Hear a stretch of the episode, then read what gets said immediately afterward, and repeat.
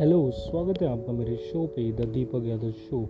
आज मैं आपको बताना चाह रहा हूँ तीन चीज़ें जो मैंने रिच डैड पुअर डैड के बुक से सीखा। पहला, कि invest in your mind and assets मतलब आप अपने माइंड दिमाग पे खर्चा करें। दिमाग को कैसे तेज करें, उसको ग्रो करें, कैसे स्किल सीखे, वो ध्यान दें।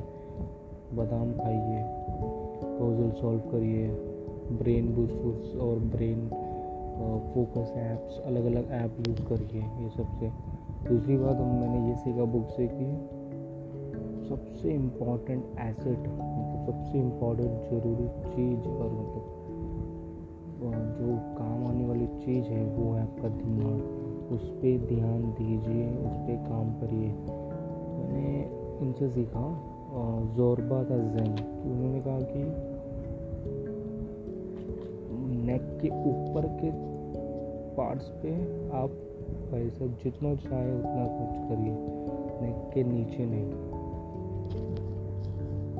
नेक के ऊपर, आँखों पर, कानों पर, दिमाग पर, जितना ब्रेन ब्रेन पे फोकस करें और नेक के नीचे नहीं।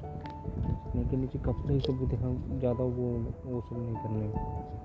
तीसरी चीज़ मैंने ये सीखा, रिच डैड, पुअर डैड से कि जो लोग फेलियर को एक्सेप्ट नहीं कर सकते, वो सक्सेस को भी नहीं कर सकते। जो लोग फेलियर से डरते हैं, उनको सक्सेस कभी नहीं मिलता।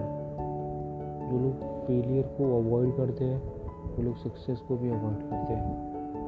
अगर आपको ये एपिसोड मेरा समझ आया, पसंद आया तो आप तीन तीन चीज़ें करिए। पहला तो आप अपने फैमिली के साथ शेयर करिए।